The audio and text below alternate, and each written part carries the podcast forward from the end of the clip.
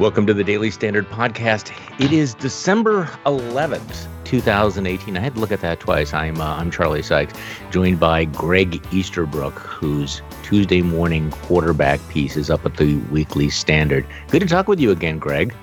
Good to be here, Charlie.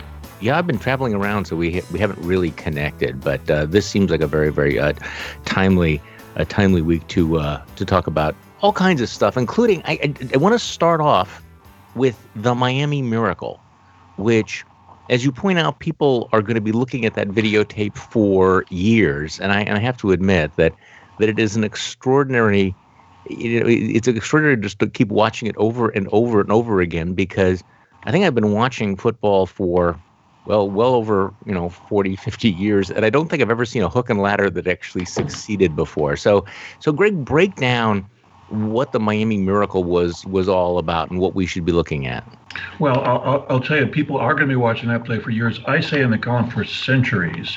I think centuries from now, two things will happen. One is that the Weekly Standard will acquire the New York Times in a hostile takeover, and the second is that people will still be watching this play.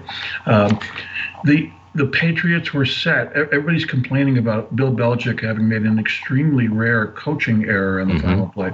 The Patriots were set to expect a Hail Mary thrown directly into the end zone. And the defense against a Hail Mary is you put five guys in the end zone so somebody knocks it down. They had five guys in the end zone. That made the field space between the Dolphins and the Patriots five guys in the end zone. There was a lot of opening there. So they threw the Dolphins threw the classic hook and lateral play, which you often see erroneously described as the hook and ladder play. Which I just did, yeah. Yeah, sorry, I didn't mean to get on you, Charlie. That's okay. Chutes and ladders is a game for children. Hook and lateral is the play in football. So the receiver receives it. He flips it back to another guy. The other guy runs around, and then the guy who's supposed to end up with the ball, which is in this case the Miami's fastest player, Kenyon Drake, in fact ends up with the ball, and he manages to outrun Rob Gronkowski to the end zone. It's a beautiful play. Anybody would think, well, gee, they got 61 yards in 11 seconds or whatever it was. Why don't people use this play all the time? And the answer is because all the time there's not five guys back in the end zone. All the time these laterals would have been interrupted. But I'll give you two other points on this play. One is, watch again the Miami New England play, as an AFC East long-suffering fan of a team other than the Patriots gave me great joy. Don't look at the ball. Look at the Patriots defenders. After the first lateral, most of them just start standing there. They think the game is over. The play has gone on too long, and they think the game is over, and they kind of give up on it. And then Google Trinity of Texas versus Millsaps, a Division III game that happened about a dozen years ago that is the greatest play in football history. The Trinity of Texas runs this same basic play in the same basic situation, except it completes 15 laterals before the touchdown. And you got to watch that play. Don't look at the ball. Look at what the defenders are doing. It's very entertaining.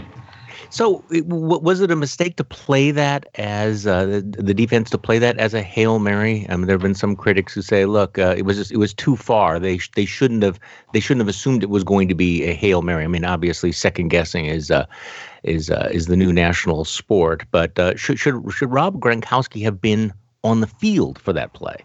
Well, obviously it was a mistake because the Patriots' strategy didn't work. And what are the odds of this play being successful for Miami? The odds are very low. They had one play to go 61 yards, and chances are that no matter what New England did, that Miami wouldn't have scored. They executed the play brilliantly, but it did certainly help that the Patriots were in the wrong defense. And like I say, really rare Bill Belichick coaching error.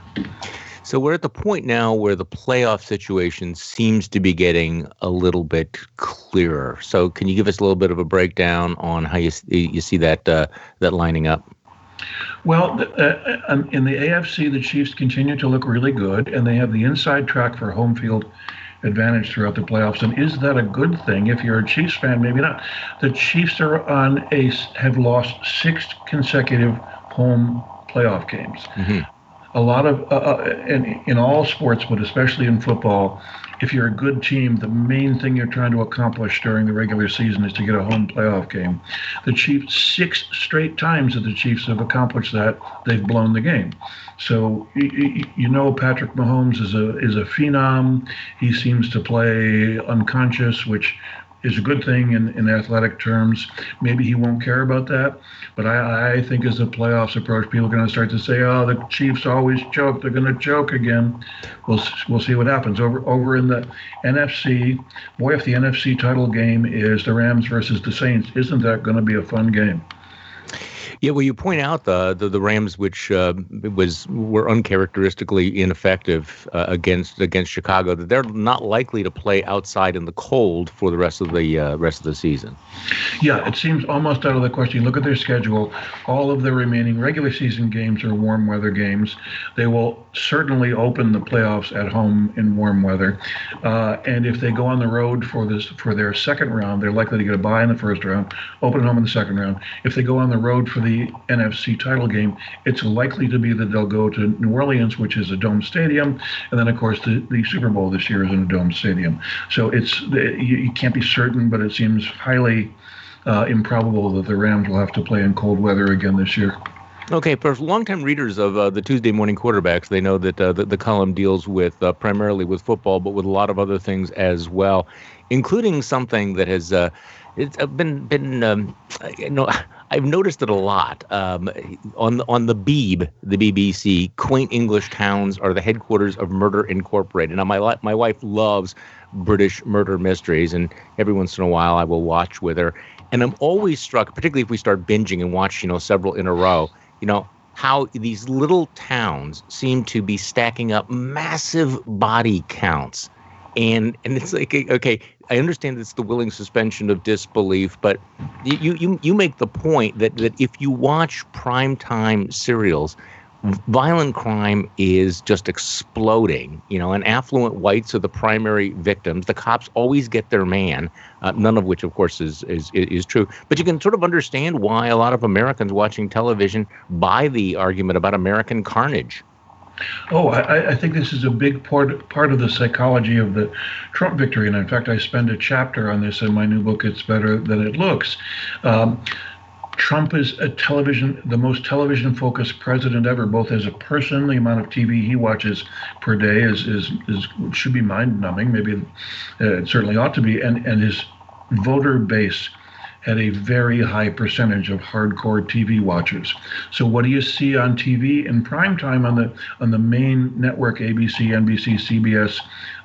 Dramas, police dramas are the most popular thing if you look up total number of viewers, total number of shows. And all those shows drastically exaggerate the occurrence of violent crime. They drastically exaggerate the likelihood that an affluent white will be the victim. And to top off the troika of being wrong about everything, they also have the cops being super efficient avengers who always get their man in the end. And that's the psychology that Trump was playing to when he talked constantly about the increasing crime in American cities in 2016. Totally not true. And not true in 2017. The FBI's uniform crime statistics for 17 came out 2 weeks ago, and it shows continuing decline in violent crime. But television convinces you this is true. And to get back to how you started the point, Charlie, the BBC, that very classy, nose-in-the-air organization, they do the same thing. Relentlessly exaggerate the likelihood that a white middle-class or upper-class Briton will be killed by violence, and it feeds into Brexit sentiment. I haven't watched all of these shows, but it's sort of an illustration of all of this. Hinterlands, a crime show that depicts Wales as the most dangerous place on earth, with killers stalking every alley and undertakers working overtime. Violent death is a constant on Hinterlands, even though actual Wales has a grand total of 30 murders a year. And then Longmire, which is quite popular, it's been on for 6 years, depicts small county sheriff in present-day Wyoming, where apparently there are dozens of murders in this tiny corner of a sparsely populated state, and law enforcement officers are massacred at an incredible rate, which, of course, has no relationship to reality in any way whatsoever. But no, man. Longmire was a classy show. It started on A&E. It went to Netflix. It was praised by critics. It was high production values, and it was science fiction in terms of the number of murders it depicted versus actual Wyoming, where Longmire was set. You watch these murder mystery shows on BBC, which I gotta say, Charlie, my wife is totally addicted to too. Mm-hmm. And you don't want to be a sweet little old lady in a charming seaside village in England because you're gonna get popped off. Now, I'm hesitant to add to the commentary about Russia and the relationship between Russia and the administration, but you have a great section in this column. Those who don't know diplomatic history are doomed to repeat it. And, he's starting off with the 2014 Crimea crisis where Russia went into Ukraine. And the Obama administration completely, failed to stand up against that or prevent that. But what you're pointing out is that the cycle is repeating itself, that with our short attention spans or narrow focus, what's happening in Russia is, we're clearly, if Obama failed, we're just doing it all over again. Yes, there are all these constant questions. Russia's endlessly in the news about Trump. You go back and look in 2014, the year that Russia essentially annexed Crimea and sort of tried to invade Ukraine. The Obama administration did extremely poorly with that, and including now the liberal media's hero, John Brennan, who was then the CIA director. Very major American intelligence failure that we didn't know that was coming. We didn't understand what was happening. But set those things aside. One thing the Russians did in 2014 and are now doing again in the fall of this year is that they violated the Paris Declaration of 1856. And now I know even your very well-educated listeners are going to say, what is the Paris Declaration of 1856? It's an international treaty which Russia is a signatory to, signed after the Crimean War of the 19th century, that governs ways in which ships can blockade civilian ports. Russia violated it in 14. They're violating it again right now in 2018. And if United States diplomats and the United States and the Western diplomatic press corps is even aware of the existence of this agreement, I haven't seen any reference to it anywhere. And I know you're going to say, well, Paris Declaration of 1856, not exactly a household word of world. Word, of course not. But if you look at the history of communist Russia, and the current government is, I think, more or less communist, it's a flavor of communism. The one thing that's always kind of pulled their chain is the international agreements that they sign. They've always been very touchy about saying we do abide by the Geneva Conventions. The Helsinki Accords of 1975 had a huge influence on internal Russian culture because something in the Soviet Russian mindset says that if we sign a treaty, we have to abide by it. And they've signed this treaty about about not blockading civilian ports, and they're ignoring it, and they get away with it. Because Obama said nothing, Trump says nothing, the Western diplomatic press corps says nothing. So you're right. If I were the United States Navy, I would worry the consecutive presidents have not seemed to care about international rules regarding freedom of navigation. Treaties are not just formalities. So why should the Navy worry about that? Well, if you're listening to me make this point, you may say, well, Greg, who cares about access to the Sea of Azov? That doesn't affect the United States Navy. And I got to say, it doesn't. But for the United States Navy, freedom of navigation is an essential point. And one of the reasons that the post-war order has been mainly positive, and I can tell you, I know there's a major author working on a book on this subject right now. That would be me. One of the reasons that the post-war order has mainly been positive is that the U.S. Navy, which has total hegemony over the world's main oceans, the blue water part of the water of the world, has enforced freedom of navigation for almost everybody. For the U.S. Navy, it's really important that rules be enforced, and if you want to sail somewhere and you're not firing a cannon, you're allowed to do it. The Russians are stopping people, the nations of the Black Sea region from doing that. They stopped them in 14, they're stopping them now, and the White House not only doesn't seem to care, The White House doesn't even seem to know that it's an issue. And I guarantee the United States Navy knows it's an issue. I want to talk about something you wrote about the NFL and pot, since the whole issue of marijuana has become extraordinary. I don't know whether you listen much to Sirius XM radio, but it just blows my mind every time an ad comes on for another one of these summits involving marijuana, where they're talking about the incredible investment opportunities, and the name they always invoke is former Speaker John Boehner. John Boehner, will be appearing at this new marijuana. So I want to talk about that in a moment. But first, today's Daily Standard podcast is brought to you by RX Bar. Look, RX Bar set out to create a new kind of protein bar with a few simple, clean ingredients where every ingredient serves a purpose. They believe in the power of transparency. So they let the core ingredients do all the talking, with all of them listed on the front of the packaging. You're likely to recognize RX Bar at the shelf. They're the ones who have egg whites for protein, dates to bind, nuts for texture, and other delicious ingredients like unsweetened chocolate, real fruit and spices like sea salt or cinnamon. They come in 14 delicious flavors. They're gluten-free, soy-free, dairy-free. There's just no guilt here. No artificial flavors, no artificial colors, preservatives, or fillers. And they are just great for a lot of different occasions, breakfast on the go. And I use them when I travel, and I've mentioned this before. I put them in the bag because, if you're trapped on an airplane and the only thing they're going to give you is this tiny, tiny little bag of pretzels, you're going to be really glad to have an RX Bar around. So snacks at the office, you can toss it in your backpack for a bike ride or a hike. Great snacks before or after workouts. And now RX Bar has debuted an RX Nut Butter, which contains a few simple and similar ingredients like egg whites, fruits, and nuts. And each single serving packet contains creamy nut butter with 9 grams of high-quality protein. Look, here's a special offer for listeners to the Daily Standard podcast. For 25% off your first order of the bestseller variety pack, visit rxbar.com/standard and enter promo code STANDARD at checkout. And that's valid in the U.S. only and for a limited time.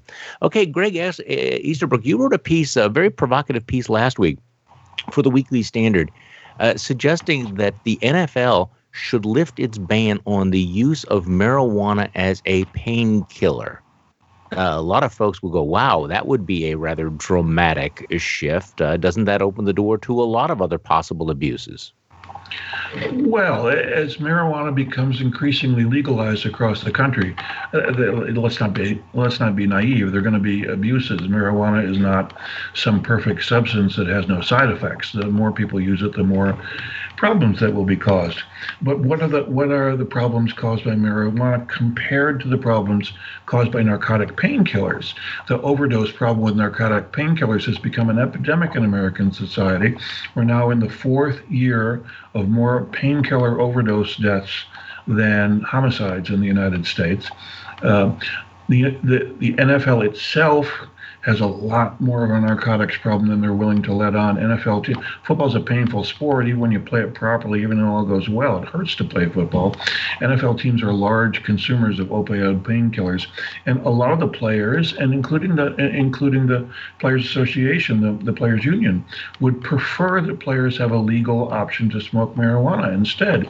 And you may think, well, these hardcore conservatives who run the NFL, they're never going to allow the players to smoke weed, but they're not hardcore conservatives. Are the most subsidized billionaires in the entire world. So if you could set a good example by saying, here are these big, strong athletes, instead of popping a narcotic or smoking grass, it's not going to work for everybody. Some of them will still need the narcotics, but there'll be a positive shift of emphasis away from narcotics towards something that's not perfect, but is a lot less harmful than Oxy is. And I can give you the reason why Oxy is still It's still good for society if you want, but we need to use a lot less of it than we do. And the NFL is a leader and wants to be a leader institution. It could help light the way.